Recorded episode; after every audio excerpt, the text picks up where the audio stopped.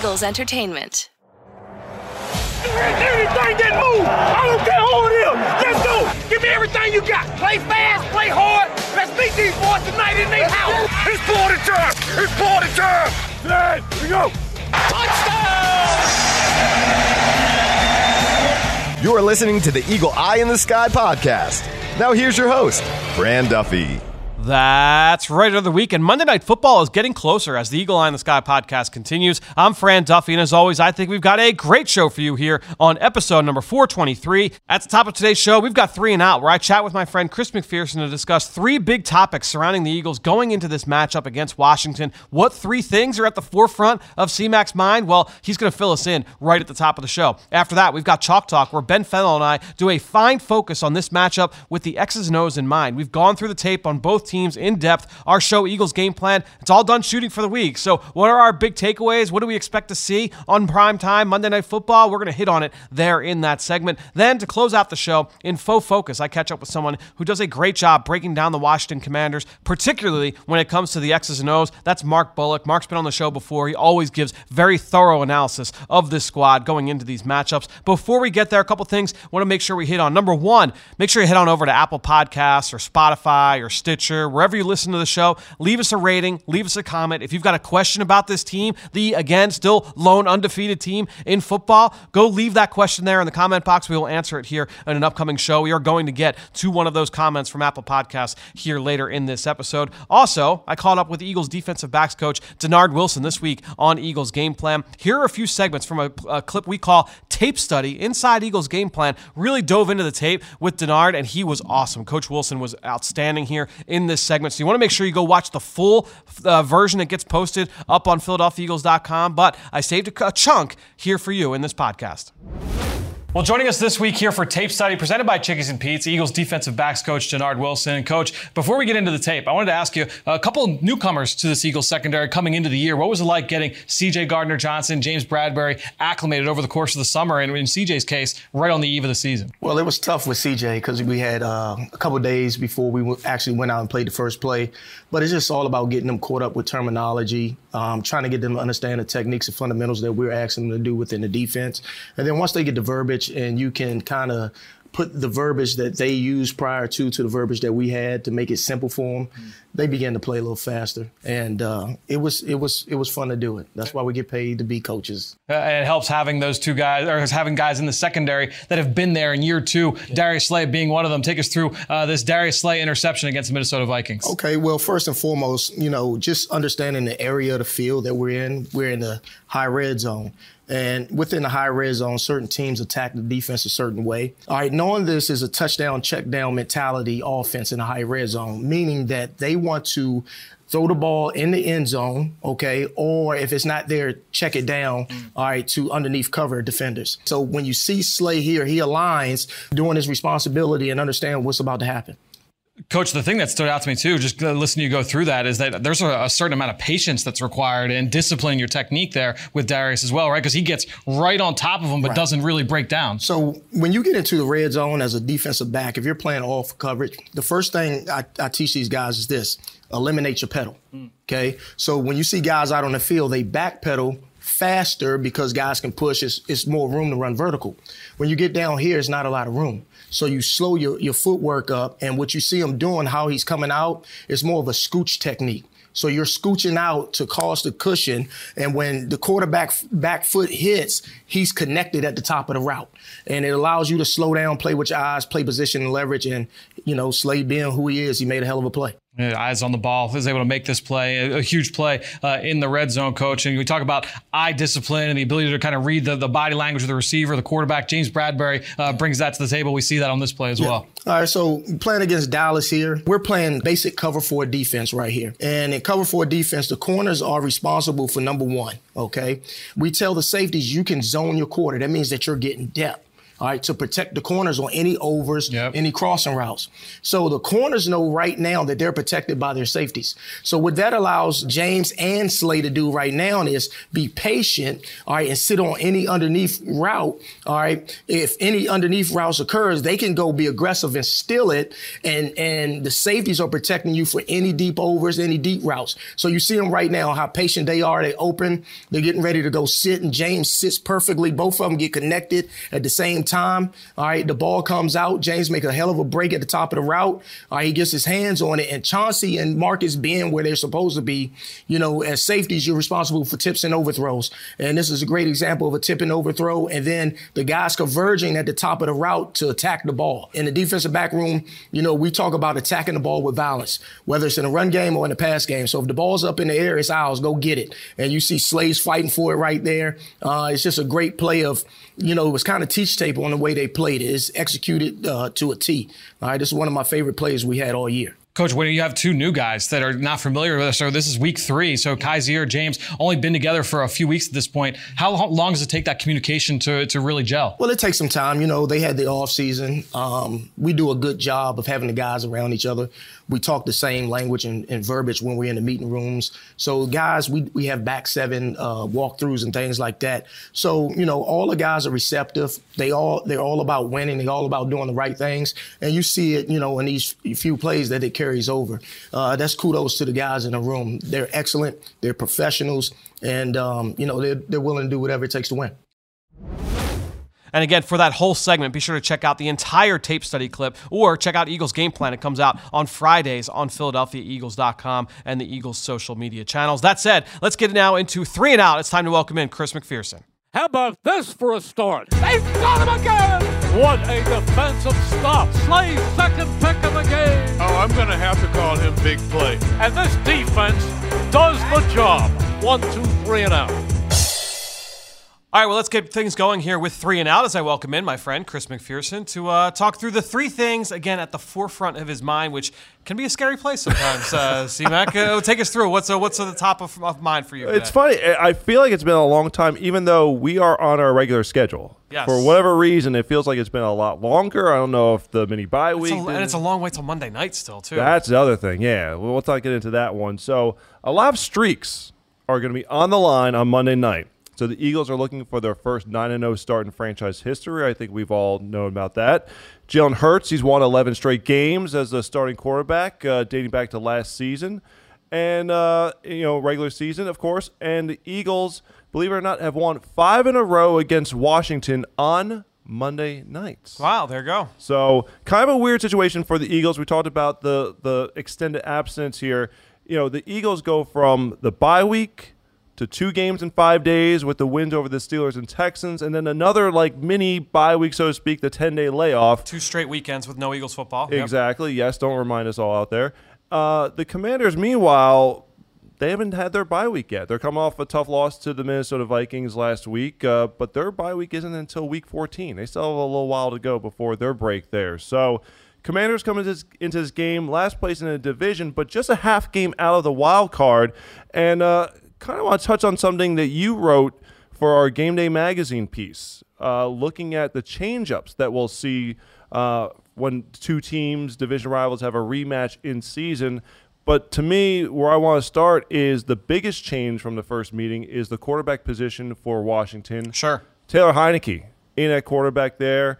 Uh, big personnel change. Obviously, Carson Wentz is injured, still on injured reserve. He can come back the following week, but will not be available for the Monday night game.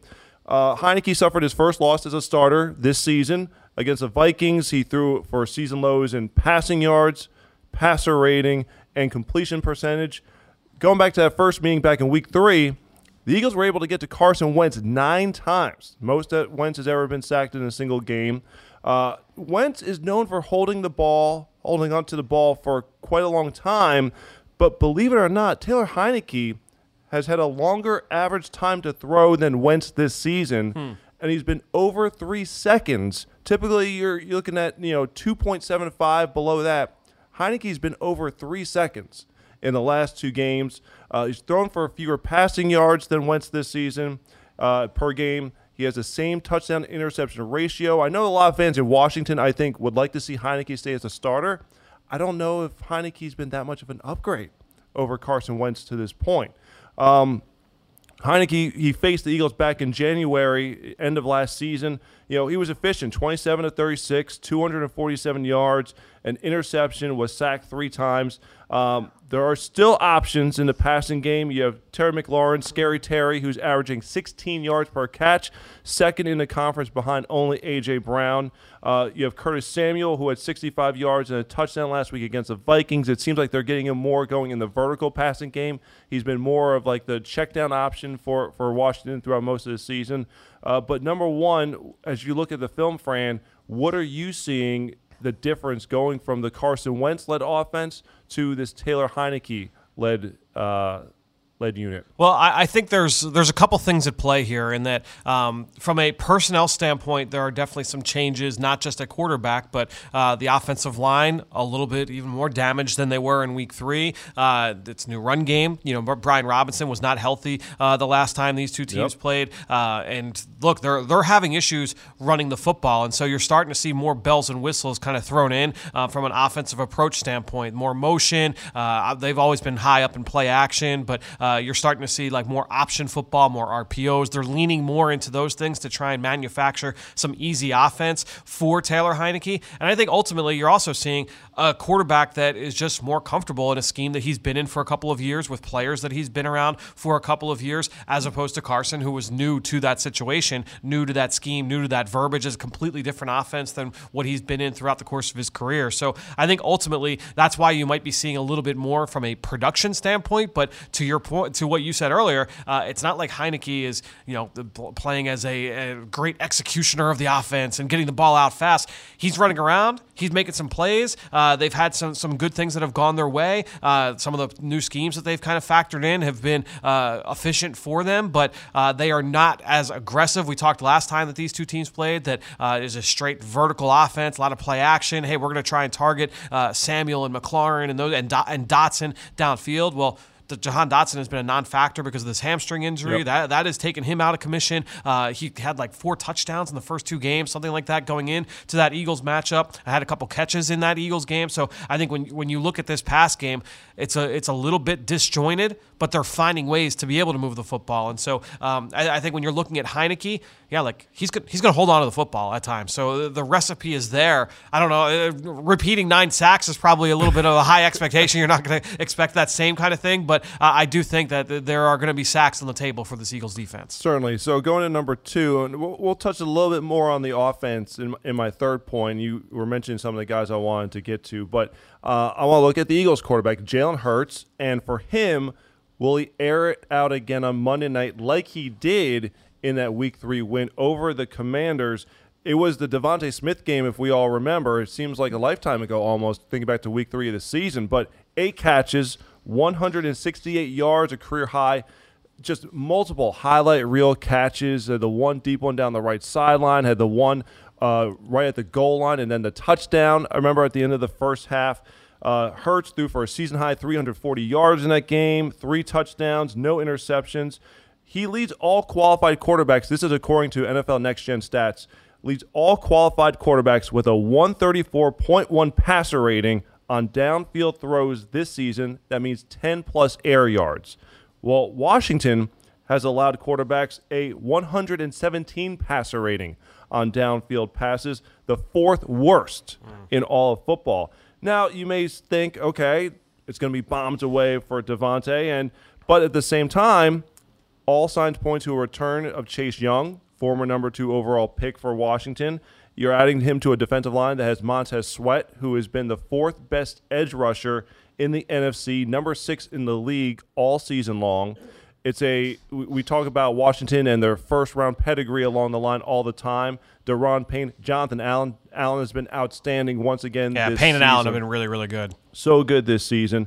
Now you look on the back end. Okay, William Jackson. He was traded to the Steelers. Well, William Jackson didn't play in the first meeting. He had a back injury that came up late in the week and uh, was a late scratch for the Commanders in that Week Three showdown. So I, I, I would say about William Jackson too that he is he was kind of in the uh, you know in the crosshairs of a lot of those big plays that they allowed. There were a lot of busted coverages throughout the first half of this season from this Washington defense, and uh, I would say that those are a little bit uh, fewer and far between now uh, with him not when he's been on the field and off the field. The splits That's are pretty good- they're that's pretty what we call it. It's good lead in for me. There you go. I appreciate the lead in because the Commanders have only allowed 16 points per game over the last five weeks. Good for fourth in the league. Yep.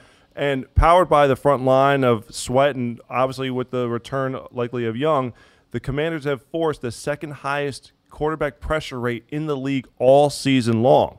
Hurts, totally different passer when facing pressure and not against pressure.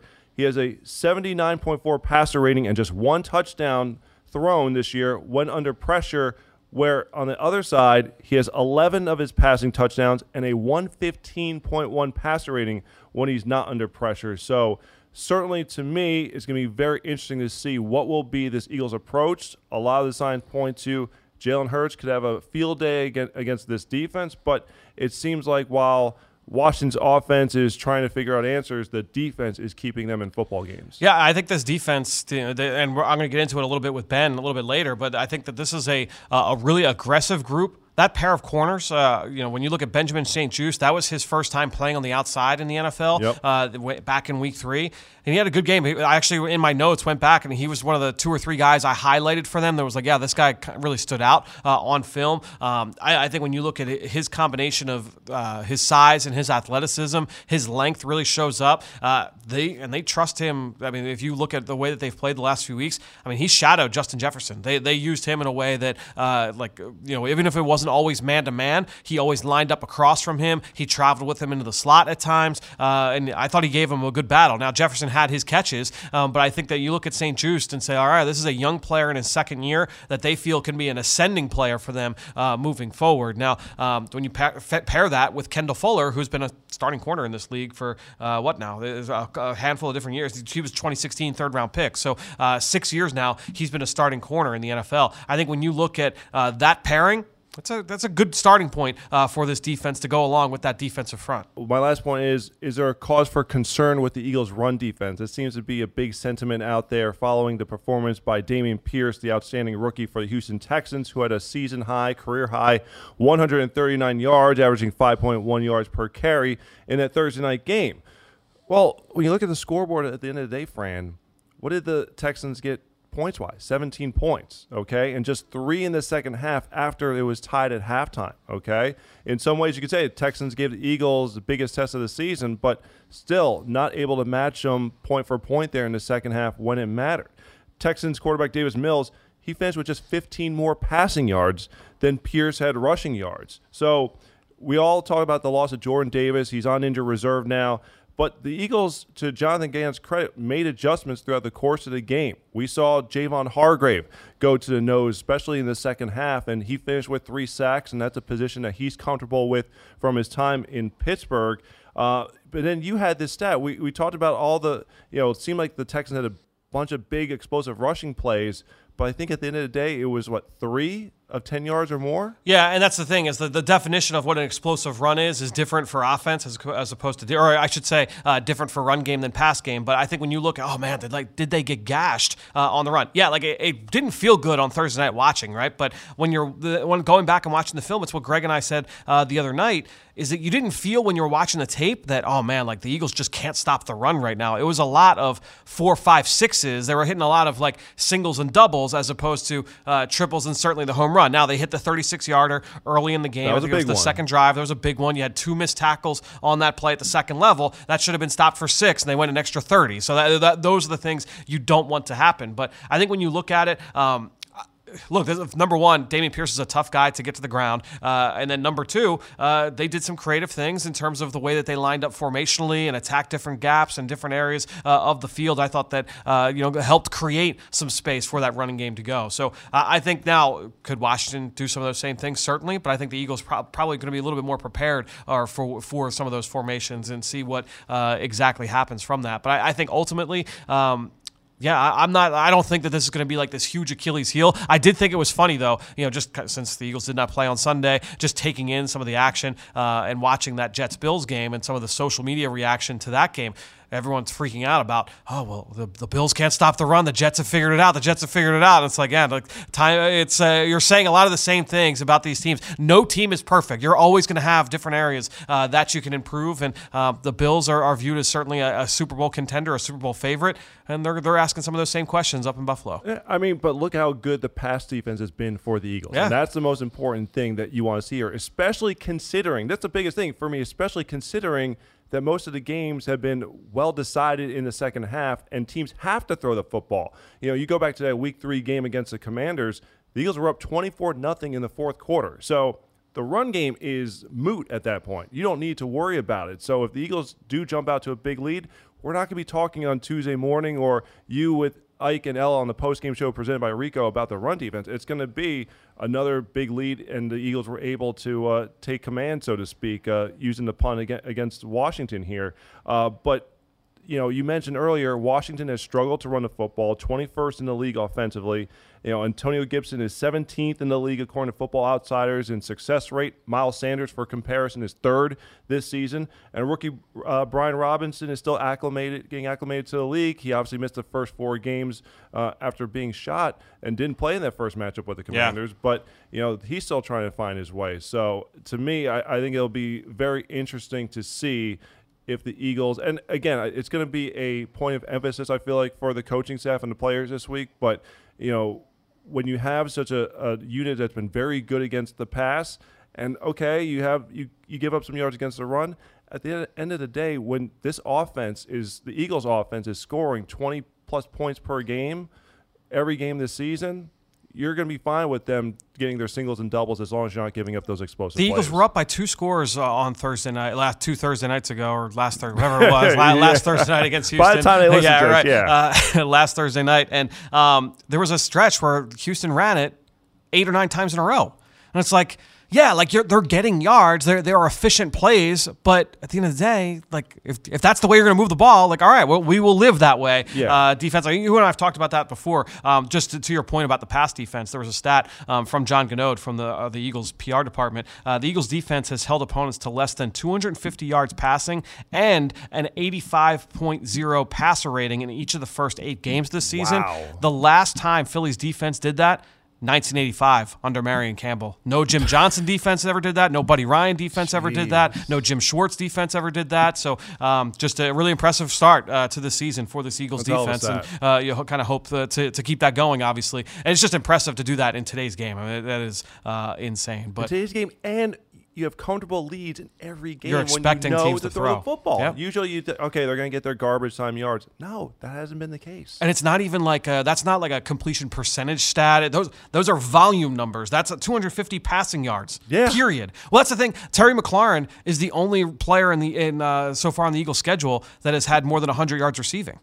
Really? Against the Eagles. Against the, he's the only Yeah. 100 yard receiver that the Eagles have allowed so far. I there's only a couple teams I think that can say that they've only given up uh, one 100 yard pass catcher. Um, but uh, McLaurin, that's the thing. I remember when going back through the box score uh, after that game in Week Three, saying like Terry McLaurin had 103 yards It didn't passing. like it. well, that was the quietest 100 yard performance uh, I can ever remember. A lot of it did happen late, but um, but yeah, that's it's a good defense right now. And we, we said that last week um, when you're talking about like, all right, well the, the cornerbacks are playing really well. The, the numbers are really good. The middle of the field defense and pass game wise, best in the NFL, like by a wide wide margin. They're giving up the, the lowest uh, passer rating, lowest completion percentage between the hashes. You look at the pass rush numbers, like it's just like yeah, like Everything, everything looks good uh, from that standpoint and what you want in today's NFL. We'll see, Mac. Uh, good stuff as always here for three and out. We'll be back next week uh, after the Eagles uh, play the Washington Commanders. Let's get down to business. It's time for Chalk Talk. All right, so good stuff, like I said, there with CMAC as we welcome in now Ben Fennell for some Chalk Talk. And Ben, uh, the, the hay for Eagles game plan is in the barn here for this week, but we will go through some of the things that uh, we, we hit on in the show. And we could start just with Jalen Hurts and his performance against the Houston Texans. Uh, Greg and I talked about it earlier this week, uh, talked about it a little bit with CMAC and just the offensive performance as a whole, but uh, just a very efficient, workman-like performance for Jalen last Thursday night. Yeah, I thought they put together some really good drives, and uh, in particular, I thought he handled some of those uh, pressure looks and pressure situations against that Texans defense very well. Um, and I thought Nick Sirianni incorporated some new uh, schematic elements coming off of that bye week, uh, you know, before the Steelers game uh, essentially. But it was just a fun uh, little two games in five days, and uh, to come out with two wins there, one on the road on a short week. I mean, no excuses for an ugly win there, and that's how it looks on the road in the NFL. Yeah, we, me, you, and CMAC, we, t- we did that show going into the bye week about like the 10 uh, metrics that help tell the story of the, the undefeated start for the Eagles. And one of the things we talked about was, yeah, like they were at the bottom of the league in pre snap motion, but they were also very efficient when they did use motion. And did that mean that they were going to try and use more of it coming out? And you were all over this on Friday morning uh, after that Thursday night win was the amount of motion that Nick Sirianni and the Eagles offensive staff utilized against the Texans. And uh, they, they, it was the, the highest percentage, right, that they've used since the staff has been here. Yeah, and individual game usage was around 60%. They've been the second lowest in the league this year, the lowest in the NFL under the Sirianni era. And, you know, you can look at the motion, and the shifts, and, you know, the philosophy of avoiding all extremes this is the instance where you have to come off of that. Hmm. And I think self scouting to the bye week was important. You look at the Houston game. I mean, this is a team that's the second lowest under center this season, second lowest under center under Sirianni. Look at the Houston game eight plays in pistol, 14 plays under center, 40, 40 in the shotgun. Hmm. So just diversifying the offensive portfolio and giving opponents more things to prepare for and to scout for down the stretch of the season, adding more you know, essentially meals we can make out of this kitchen and just giving uh, defenses and opponents more to think about.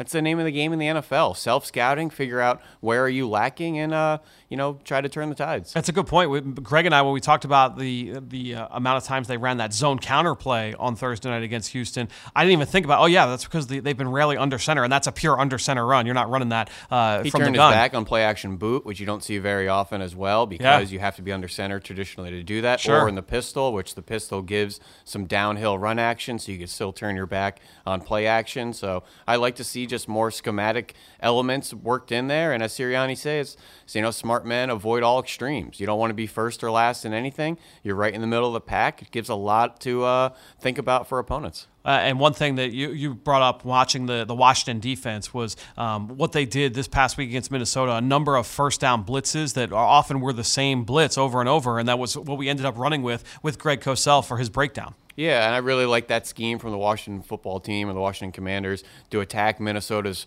first down run offense and then, you know, eventually attack their first down play action offense. So you saw some good plays in the backfield, getting speed with defensive backs and slot uh, corners into the backfield on early downs. You're confining the pocket. You're attacking blocking schemes from a post snap uh, situation. And I love just trying to put offenses behind the sticks by being aggressive on first down.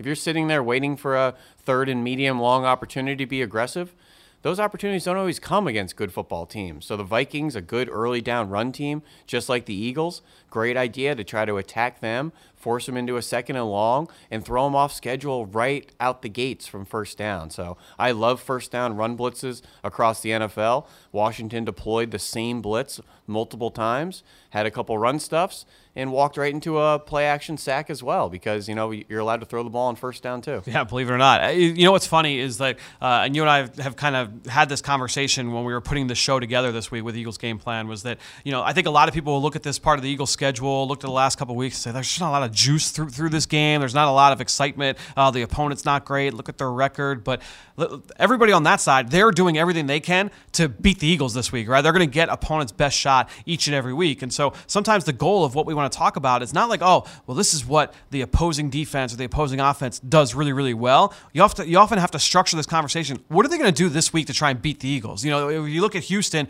that is a downhill run team that's had some success with Dameon Pierce getting downhill. We talked about that a week ago, and that's what they tried to do against the Eagles, right? And they had some success. Obviously, they ran for over 130 yards. When you look at the Washington Commanders, you say, all right, well, uh, offensively, they're probably not going to be like straight downhill, but they can mix things up. This is these are the things they're going to try and do. And again, going back to the, that point about the Washington first down blitzes yeah, like uh, the, this Eagles offense is good in every category right now for the most part, but especially on first down. If you want any hope to get them behind the sticks, you have to do things to create negative plays. And I think that was a, a brilliant idea fr- from your standpoint of just pointing out some of these first down blitzes. Yeah, and I don't like that narrative. I think that's a loser mentality to look at our opponents without much juice. This Washington team is exciting. Just came off a three game win streak, went toe to toe with the Vikings, where they had a 10 point lead and should have won that game. That's a dominant defensive front, really good secondary, good corners out there. This is a fun matchup, and I'm excited for this game on Monday Night Football, NFC East battle. And if you look at this team, what are they? Four and five. Yep. That put them in first place in the NFC South right now. So obviously a bit of a victim of circumstance, being in a tough NFC East. This is a fun team. and This is a, a team that's rolling and they're getting healthy, and the O line's uh, getting put back together, and Heinicke's given a little bit of life and juice, and they have some weapons on offense that Greg Cosell went through on matchup uh, on a game plan this week with McLaurin and Curtis Samuel. Yep. it's a fun team to dive into. Yeah, and then when you go over uh, real quickly before we move over to the As other I side like of the to football, say, they have millionaires too. Even Yes. the Texans, you know, Yeah. obviously the win total isn't where they want it. They have millionaires on both sides of the ball. They have exciting players. They have, you know, world class athletes. You know, that's such loser mentality to look at your opponents in such a, you know, a downward, condescending tone. Hmm. You know, to go on the road in the NFL is tough business. I think Eagles fans were a little dis- disappointed on Thursday with the performance, saying, "Well, we went to Houston and it looked like that." That's how it looks on the road. It is tough to win on the road and on a short Particularly week, on a short week. and a team that wants to, you know, upset, you know, the undefeated team. You know, that's that's business in the NFL, and I think uh, don't ever apologize for tough wins on the road. Make sure you're always respecting the opponent. So going into uh, into this show, we talked with uh, Ike Reese beforehand. I was like, Ike, what, what is it that gives you a lot of excitement? What are you juiced about? Uh, and he was like, you know, I just want to talk about C.J. Gardner Johnson and his usage. It feels like he's always like Johnny on the spot, always in the right position. And uh, we found a play that I felt like kind of encapsulated the point that he wanted to make. Yeah, because I feel like out in the Saints, he played lower as a slot defender, so Yep. he's in a lot more man coverage in that Dennis Allen scheme where they play tons of man, tons of cover one. Now he's a back end safety, you know, in a 80% capacity. When he is low, he's often blitzing or a middle hole player, but he's used, uh, you know, as a back end eyes in the backfield, ball hawking center fielder. And I think the ball has found him on several occasions, occasions of five interceptions so far. But just to have the fluidity and his athleticism with the ball hawking traits as a back end safety, those are things uh, that really click together. So I think those opportunities you wouldn't see as much in New Orleans as he's the one on the underneath man coverage, possibly forcing those tip balls up to those back end players uh, in New Orleans. Yeah, and it, again, it almost like uh, paints the picture of man coverage is, is tough to play. It's tough to play man coverage in the NFL. It's very tough to create turnovers when you're playing in man to man coverage because your eyes are going to be so worried about the, the guy that you're defending and not necessarily on the football or on the quarterback. And so uh, I feel like that was a, a good way to kind of paint that picture for our audience. Uh, you already mentioned the playmakers here with Washington, you know, Curtis Samuel, Terry McLaurin. Um, th- this is a group that you do have to worry about. If they're able to give Heinicke time, uh, these guys can make some big plays for them. Yeah, absolutely. Terry McLaurin's a heck of a receiver out there. He get himself open in all three levels uh, of the defense, and I like the way they deploy their three running backs. Brian Robinson's the downhill bruiser, kind of the cloud of dust guy, and then they have Curtis Samuel and Antonio Gibson, who are both hybrid receiver running back types. That they're going to say, you know what? Let's give you some eye candy, some misdirection. There's a lot of RPOs, a lot of pre-snap motion, uh, a lot of option football. We saw a triple option two weeks ago for a big chunk run, I believe against Indianapolis, wherever they played out there. So they have a lot of different styles in how they can run. Brian Robinson, the tone setter, then a lot of misdirection with some of their juicy backs, and then you know at any point Taylor Heinicke can take off and run. I mean, go look at the spin move put on you know Eric Kendricks in the alley last week. This guy's got some juice. He's got that, as everybody likes to say, a little bit of Favre gunslinger out there. He's going to keep his team in it likely to keep the other team in it too. You know, that's what you get from the Brett Favre types. But he's a fun player, and this team's rallying and playing for him. Yeah. This offensive line's getting healthy as well too. So some of those young guys they had to thrust in the lineup are now kind of getting back to the bench. And um, you know, this is a tough team. And I think that Vikings game on Sunday really showed that. And that offensive line has continued to be an issue for them, both pass game and run game, and that's forced them to kind of change the approach a little bit from a run game standpoint, where they're going to try and mess with you mentally. You're going to get a lot of the pre-snap motions. You're going to get a lot lot of the the formation variation, moving Samuel around. All right, now we're going to see some triple option football incorporated here. Just try and see can we manufacture some chunk plays on the ground because that's something they haven't been able to do with consistency so far this year. Yeah, and it's a good idea. Make the defense wrong. So you're going to see a lot of fast motion to the bubble, and you're just keying that linebacker. If the linebacker moves to the bubble, we're handing it off. If he stays still, we're going to throw it to the bubble. So I think they know they're a little bit down talent wise. That's why you do some of these schematic schematic elements to kind of even the tides and to kind of balance the uh, the talent deficiencies. I think Washington still wants to get better in some spots, um, but they're still creating some chunk yards because of that. It's just it's smart offensive design. And I know you've pulled a lot of numbers going into this matchup, getting ready for Eagles game plan, getting ready for this podcast. Is there one that uh, stands out most to you? Is like, yeah, you know, this one is is really interesting going into. The yeah, game. there's a million. I mean, uh, Jalen Hurts, his running ability this year is very interesting to dive into. He has 49 design quarterback runs. That's only second to Lamar Jackson's 51. But when you look into the numbers just in the box score, Lamar Jackson's way more efficient. Has 400 something rushing yards. Hurts has a little over 100. Lamar's averaging almost nine yards a carry. Hurts right around three. So what am I getting at? When does Hurts run? Short yardage, sneaks and QB sneaks, yep. red zone, leads the NFL in quarterback rushing touchdowns with five. So I love the way they're using it as well. Um, and it's not just a, you know, calling it to call it, and that, that's the foundation of first down offense in Philadelphia. It's very deliberate when they call the Jalen Hurts runs. And I really appreciate that. In a collective sense, going one step further with that red zone offense and having so many different ways to beat you. Last year, this year combined, the Nick Sirianni era, second in the NFL in red zone touchdown percentage, only trailing Tennessee, uh, 59 touchdowns, but they have the most rushing touchdowns. So I love the no nonsense approach and the multiple ways they can beat you, whether it's quarterback rushing, the stable of backs, receivers, RPO game, misdirection, cool shifts in motion. You see everything down in the red zone. So those Eagles start getting inside the 10 and the 5. Pay attention to everything they're doing because it's fun on a weekly basis. Yeah, and they'll be going up against a defense that is is really violent and really competitive, and I think that shows up in a number of different ways. Number one, I mean, from a personnel standpoint, uh, you're watch this watch this group, and there are really explosive hits almost on a weekly basis. The guys up front, Payne, Allen, they'll deliver huge hits on the quarterback. Jon Bostic had a couple of like, oh, you sit up in your chair kind of plays uh, this past week against Minnesota as you're going through the tape. Cameron Curl had a couple of really good sticks. Uh, so th- this is a group that will hit you and play downhill with a lot of violence and urgency. But then also, you look at the numbers and you're like, all right, well, uh, this this is a team, a defensive line that is first in quarterback hit percentage. They get after you, and that's without Chase Young. And Chase Young uh, expected to potentially make his return on Monday. And then also in the secondary, they are number one in contested target percentage, and so they are going to to match you at the catch point. They are going to try and contest any throws throw, uh, put in that direction. So I think when you look at this group, yeah, they they've given up a lot of big plays this year. They've had a lot of busted coverages in their zone concepts. Uh, they moved on from William Jackson. I think we talked about that last segment with CMAC. I think that was uh, one of the things that you know that was on the on the surface there with Jackson was a lot of the, the mental bust. I don't think that that has been as apparent with him out of the lineup. And I think when you look at this corner tandem, you look at that defensive front, uh, the linebackers you can get after, but Bostic and Jamin Davis are really big, explosive athletes and have that ability to create some big plays and create some negative plays for that unit. And so that's something certainly not to, to turn away from. Yeah, that's a really good defensive team, and their front is dominant. They can win a bunch of different ways. Their back end likes to challenge you. Cam Curl is a physical safety that will come downhill as a top down player and stick any running back in this league. Just been that middle of the field kind of continuity and just, you know, getting, uh, you know, consistent there. Obviously, they like the uh, quarterbacking of Cole Holcomb and you know his IQ, and then they just find ways to tap into the speed, length, and athleticism of Jamin Davis and Bostic types out there. Just need to be a little bit more consistent. So I think the Eagles are still going to have their way, kind of attacking that second level, but you just want to stay out of third and mediums and longs because Daron Payne, Jonathan Allen.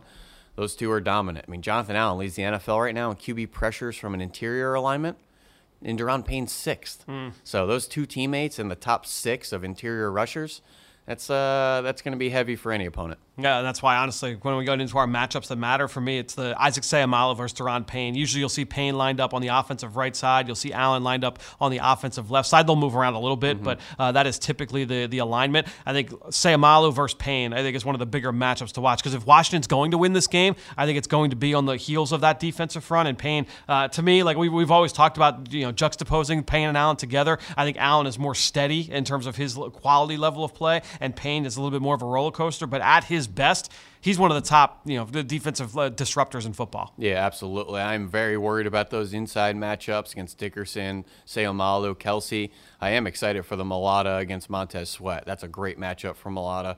Those are the tall, long, right. huge torso types that Mailata typically can get his hands on and control and dominate. Saw last week the Jerry Hughes types, the ones that want to play under the six eight guy struggles with those, just some body type differences. But I'm excited to see um, our linebackers, Kyzir White, TJ Edwards, playing exceptionally well this year. Fast flow linebackers against that Washington offense that we had talked about. They're going to be left unblocked uh, quite a bit, maybe more than they've ever seen all season. So there's going to be a lot of eye candy, a lot of processing between the ears to slow them down. We know they can destroy blocks and be fast flow. Well, now they're going to see some options, some RPO. You're going to see some jet sweeps to maybe some creative players, not just receiver running backs. Might give a jet sweep to Ar- Armani Rogers, rookie out of Ohio, former quarterback. Logan Thomas does some creative stuff as well in there. Might see some wildcat snaps. So even though um, TJ Edwards and Kyzir White may be unblocked, they're going to try to slow them down and make them think out there. Yeah, I think that's one of the things to watch, especially early on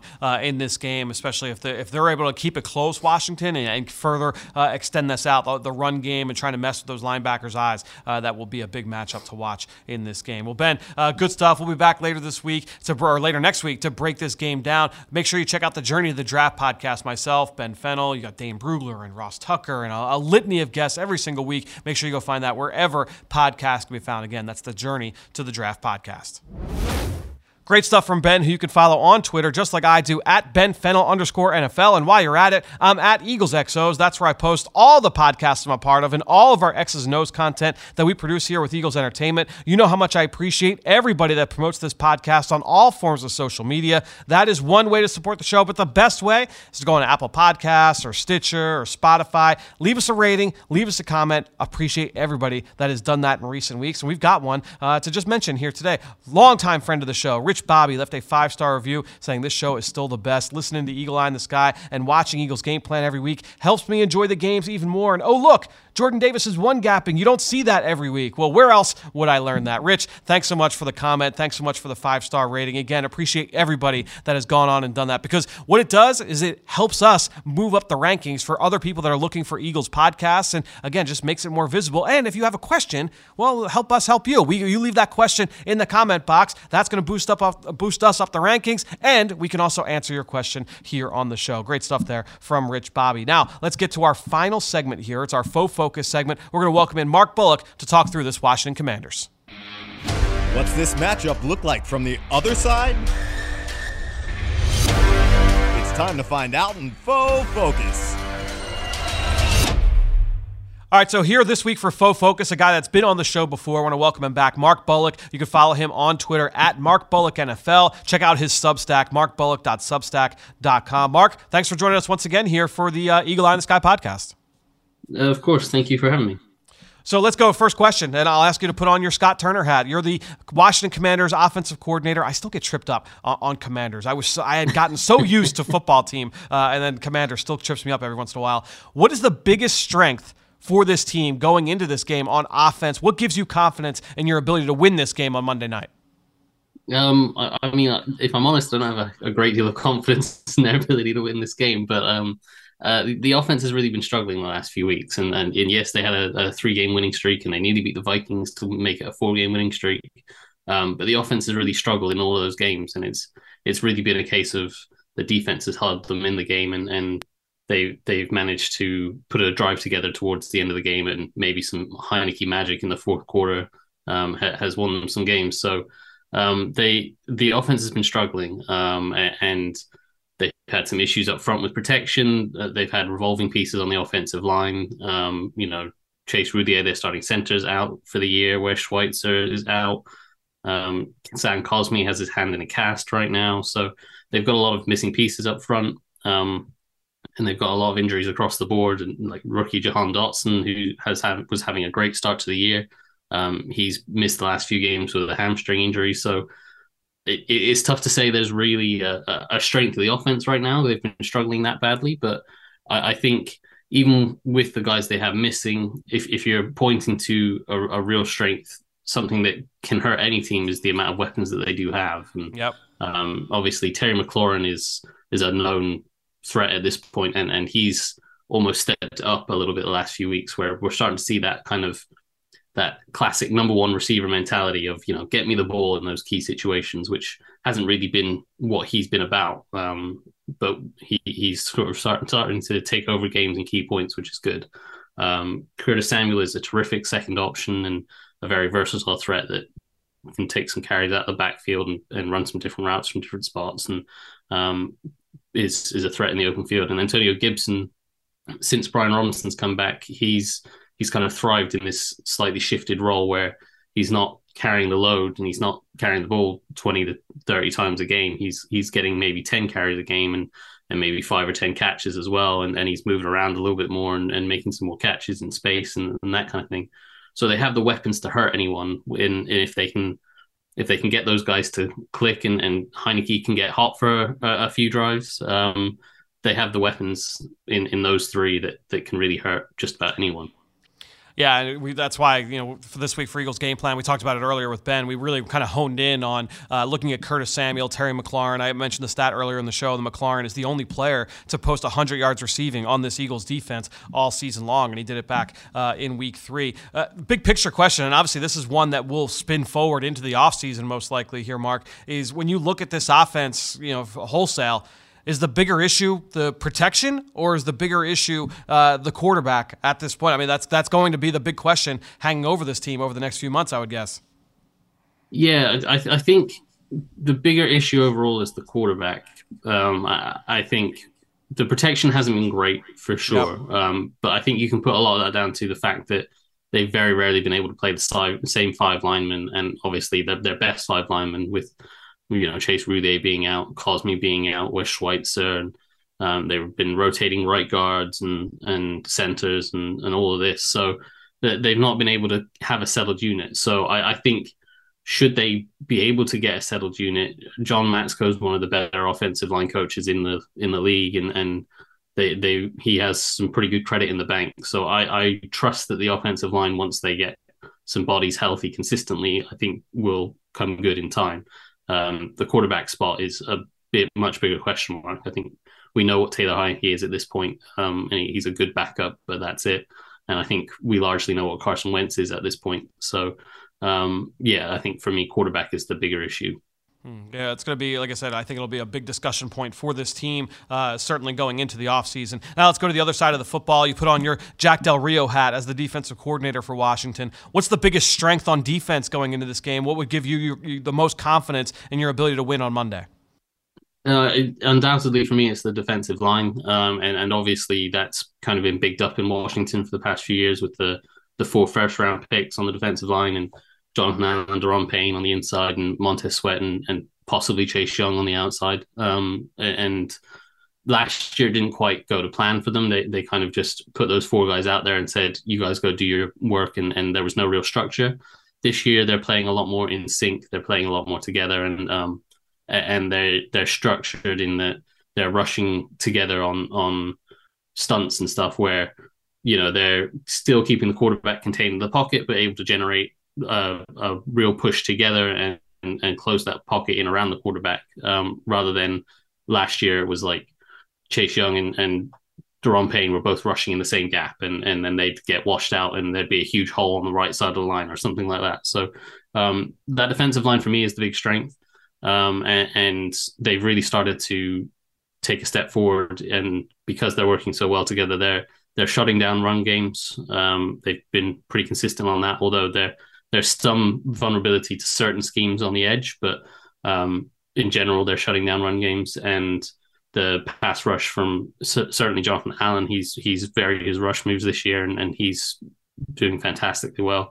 Daron Payne stepped up, and, and Montez Sweat is is playing well as well. So um, I, I, think for any chance for Washington to really win this game is going to be that defensive line, and particularly those top three guys to um, to kind of take over the game and, and and really stop the Eagles from doing much on offense. Full disclosure, we're shooting this uh, middle of the day on Wednesday. What is your expectation for Chase Young come Monday night? Eh, whether he makes his debut or not, do you feel like he'll play uh, a full gamut of snaps? Do you feel like he's going to be on a little bit of a pitch count in his debut? What, what are you expecting there from the former number two pick? I think if he were to play, it would be on a sort of pitch count and probably a, a, quite a low one. Um, it, it, they're still they've been overly not overly cautious, but they are trying to be as cautious as they possibly can be with his injury. I think it was a more significant injury than was made out at the time, and, and obviously an ACL injury is a big injury, but I think there was some other damage in the knee, and and so it's taken him a little bit longer than anticipated for him to get back. Um, and, and, so because of that, they are being more cautious. So um, they activated him off of the pup list um, last week, which started his 21 day clock before they have to either play him or put him on IR for the rest of the year. Um, and so they decided not playing him last week. Um, I, I, potentially will see how he comes out of the first few days of practice this week. Um, Washington are having a, a walkthrough on today, day of recording, and um, they'll start practicing on Thursday and then do Thursday, Friday, Saturday rather than Wednesday, Thursday, Friday. So um, we'll see how he does out of those. Um, but I think if he does play, and I wouldn't be surprised if they kind of held him back. But if he does play, it would be on a pitch count, I would think. You know, we talked a little bit on the show about Benjamin St-Juste, the, the corner for Washington, who uh, slid outside in that week three game and really hasn't relented uh, that spot. I've been pretty impressed with what I've seen from St-Juste. Is that something that you've seen as well from the tape, or are we a little bit off base? Like, I was kind of thinking about this this way: if you were to, you know, if we're going to go out, and we're going to play pickup football, and I'm selecting players from this uh, Washington defense. As for in terms of who's playing right now, I think I would take Payne and Allen in some order, one and two. I could probably be convinced to take St-Juste number three. That, that's kind of what I've seen from him uh, at this point. Am I, am I completely off on that? Uh, I probably wouldn't have him that high myself. I, I think he's had some really nice flashes. Um, he's a he's a, still quite a young corner. Obviously, it's his second year, but sure. he did miss most of last year with with a concussion. So, mm. in terms of actual snaps, it's still kind of his rookie year. Yeah. Um, but and I think that kind of shows up at times. You'll you'll see maybe three or four snaps where he looks like this. There's this really good corner, real long corner, real good feet, really quick, can jam guys at the line of scrimmage, can stick with them down the field, and and uh, does a really good job uh, breaking up passes um, both in and out of phase. So uh, the, there's some real good flashes from him, but there's also a fair few of the plays that haven't quite gone noticed because of the defensive line being able to get pressure, mm. where he will miss a jam and, and suddenly the guy will be gone by him, or he won't play the right leverage, or if he's playing off coverage, he doesn't quite have the right technique and, and he right. makes the wrong read and lets guys go. So um, I think there is still a, a, fair bit of development to do from him, but last week was probably his most encouraging week. Um, they they let him man up against Justin Jefferson quite a lot, and, and obviously Jefferson had a big game. He had 100 yards, but uh, not all of that was against St-Juste, and, and yep. St-Juste held his own, uh, and you know the the the touchdown he was very very close to him. He, he, had pretty good coverage. He just got caught peeking back for the ball when when he probably should have just been playing the hands. Um, and, and, there was a few plays like that where he was real close to Jefferson and just got caught, you know, peeking for the ball or not looking for the ball when he should have been, or um, maybe a little bit extra grabby. He had that pick six at the end of the game that got wiped off because he he just held on to the shoulder pad. So um, I think there's a lot of potential there. And I think going forward, if he can fulfill that potential, he can become a very good cornerback and, and maybe be that kind of third guy you'd pick on the flag football team. But um, for me, he's not quite there yet, but certainly there's potential. Yeah, I was interested just to ask you about him because obviously you watch this team a lot closer on a week to week basis uh, than I do. So I was interested to kind of get your thoughts on him as a young corner. Uh, let's now go to uh, the next question here. If you're Ron Rivera, you're the head coach of this team, what's the biggest concern going into Monday night? Yeah, you know, I, I think the the way that Washington has been playing the last few weeks, it's been the offense comes out the gates really slow and goes three and out and punts, and the defense has to kind of try to keep them in the game for until sort of the third or fourth quarter when Taylor Heinicke can s- sort of scramble around and make an off script play, and suddenly they get sparked into life and score some points. Um, so for me, I, I think Rivera's biggest concern will be that the Eagles might might be able to kind of break that that dam down a little bit before um, before the offense is able to to spark into life. And and if if the Eagles are able to open the floodgates on the on Washington's defense early, then the the offense hasn't shown any ability over the last sort of four or five weeks to to catch up. So um, I, I, think the biggest concern will be that the Eagles are a very good team, uh, certainly offensively, and, and they can wear defenses down very quickly with how well they can run the ball and the different ways that in which they can run the ball. Um, and then obviously their their passing game is is a threat and they can be explosive. But if they can wear Washington down early, then um, I, I, don't think the, the offense is good enough right now to be able to come back into the game. So I think that would be my biggest concern is that they're not able to keep the Eagles in check and and, and give the offense enough ch- enough time to get into it. And then the last question for you, Mark. Most pivotal matchup. What's a one-on-one battle that you think could determine the outcome of this game on Monday Night Football? I, I, think for me, the the kind of the old saying, "the battle is won in the trenches," kind of rings true here. Um, obviously, that that last game, the the first matchup between these two teams, the Eagles had nine sacks, um, and not all, all of those were on the offensive line, but um, Carson Wentz was responsible for a fair few of those, and there was some suspect play calling that didn't quite get people open at the right time, um, and, and, so, but there w- was still some issues with the offensive line and protection. So I think if that Eagles D line can can dominate the way they did in that first game, um, that would be a huge issue for Washington, especially given their their offensive line is in a worse state now than it was back then. So yep. if if if that D line can take over the game, then I, I don't really see any way the offense can can handle that. Yeah, and again, when you have a nine sack performance, that can quickly derail everything you're trying to do from an offensive standpoint. And so, uh, if you have that kind of repeat performance, uh, that will be tough sledding for the Washington Commanders on Monday night at Lincoln Financial Field. Mark, thanks so much once again for joining us here on the Eagle Eye in the Sky podcast. We will talk to you again soon. Of course. Thank you for having me. Great stuff there from Mark Bullock. And we're going to close this out with one final clip from our Eagles game plan show. These are some segments that we couldn't get in. We were left on the cutting room floor due to time constraints. Great analysis from John Clark, Ike Reese, Mike Quick, of course, Greg Cosell. That, again, couldn't squeeze it into the 30 minute show, but I kept it right here for you.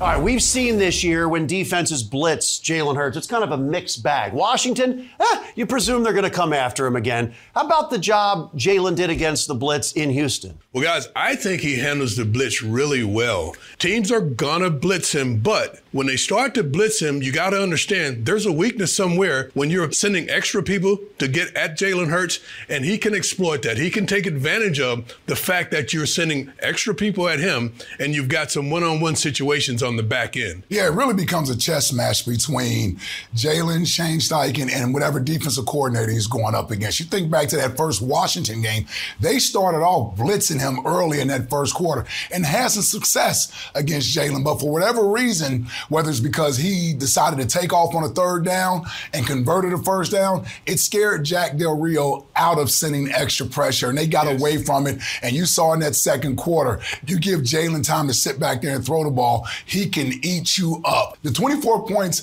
in that second quarter may have scared the Washington defense away from blitzing as much, but I expect in this game that because they had success with it early, they may come out with the intention of doing it again early. And as usual, Jalen have to show that he can beat the blitz, whether it's with his legs or with his mind and his arm, understanding where they're coming from and where the weakness is in that defense and exploiting it. That's what usually gets defensive coordinators out of blitzing you is when you beat it. A little bit of a different structure in their secondary now, though. St-Juste on that left cornerback spot, he's playing really well. Cam Curl, He's really an excellent player on the back end, and he's a safety, but you'll see him down in the box a lot. The back end of their defense, in my mind, has gotten a little bit better. So, yeah, they're going to bring people after Jalen Hurts, but they have to be smart, the Eagles do, on the back end of making sure that the ball gets to where it needs to go. But Washington's going to have to account for Dallas Goedert. He's coming off his fourth 100 oh, yeah. yard game, and he is consistently now week in and week out showing he's probably the best tight end in the NFC now.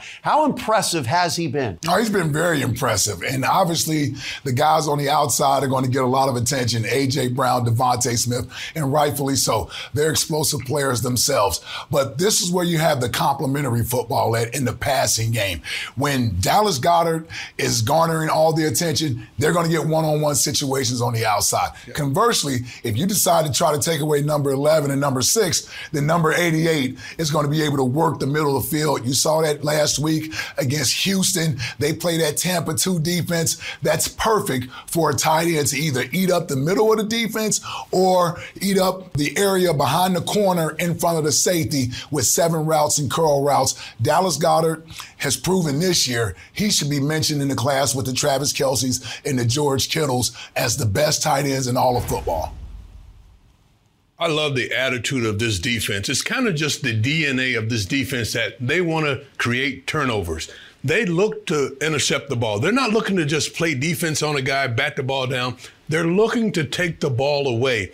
They do this in practice every day. They're punching the balls out. They're making sure that they get the interception. This is a defense that's concentrating on getting the football back, turning the ball around to their offense. And it served them really well. That's why they're leading the NFL in that giveaway takeaway category. And CJ said, There's lots of plates and everybody's going to eat. He's going to eat because everybody else is eating as well. Well, I was just going to say, when you're playing defense as well as this unit is playing right now, they, they have meetings every week trying to figure out who's going to be the guy making the play this week because it's going to be someone. And each week it's been a different player. CJ Gardner Johnson taking care of the back end of his defense, making sure they take the ball away. Yeah, all five of his picks are over the last four weeks. Amazing.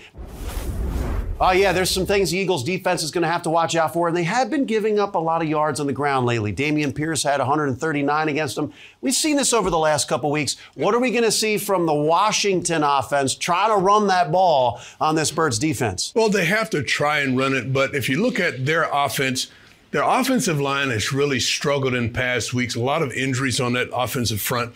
The Eagles have to expect anything from this offense because they do a lot of different things. Curtis Samuel, he'll run the ball out of the backfield. They'll have these jet motions from the wide receivers and jet sweeps.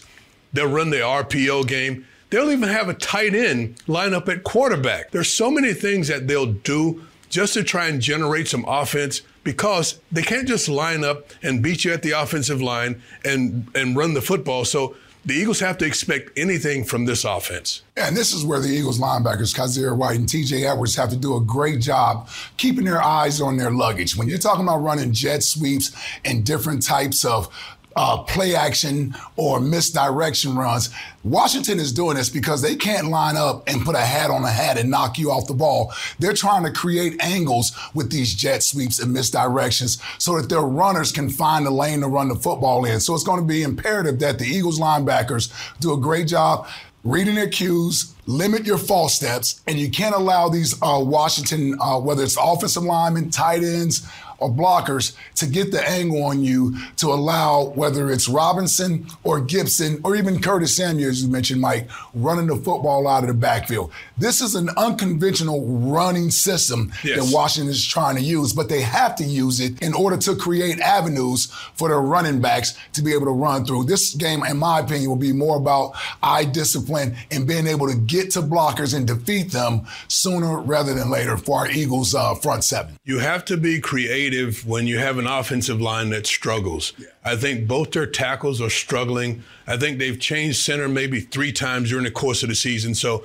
when you have all of these moving parts on your offensive line, you're going to have some issues. So they have to figure out a way to generate offense. And a guy who's really getting after offensive lines, Haason Reddick. But I remember before the season, they were asked, what is he, defensive end linebacker? Jonathan Gannon said he's a weapon. Yeah. He's a weapon. Yeah. What, what are some of the things that he's doing maybe that we're not seeing? We're seeing the sacks. He's doing a little bit of everything because he can drop in coverage and cover running backs out of the backfield or tight ends. He can blitz. We've seen him blitz, of course. He's going to sack people, but even in the run game, he has been solid as a defender in the run game and stopping the run. And he had the pass breakup? Well, that's what I was going to say. I've been surprised of watching him lately. They've been able to drop him back in coverage. They don't want to do that a ton, but you have to do it to have a balanced defense. And so you don't want to have tendencies where you're keying in on certain guys. So every once in a while, Haason's going to have to drop back in coverage. I thought he struggled a little bit early in the season, but over the last three or four weeks, I think he's been more comfortable really playing in space. You mentioned the big breakup he had down in the red zone. That is what you get from a guy who is assured of his abilities. He's not out there with what we call sea legs when you get in open field with some of these uh, offensive players. Haason Reddick truly living up to the name of a weapon type of player. We've had a guy around here who called himself a weapon before as well. Who would that be?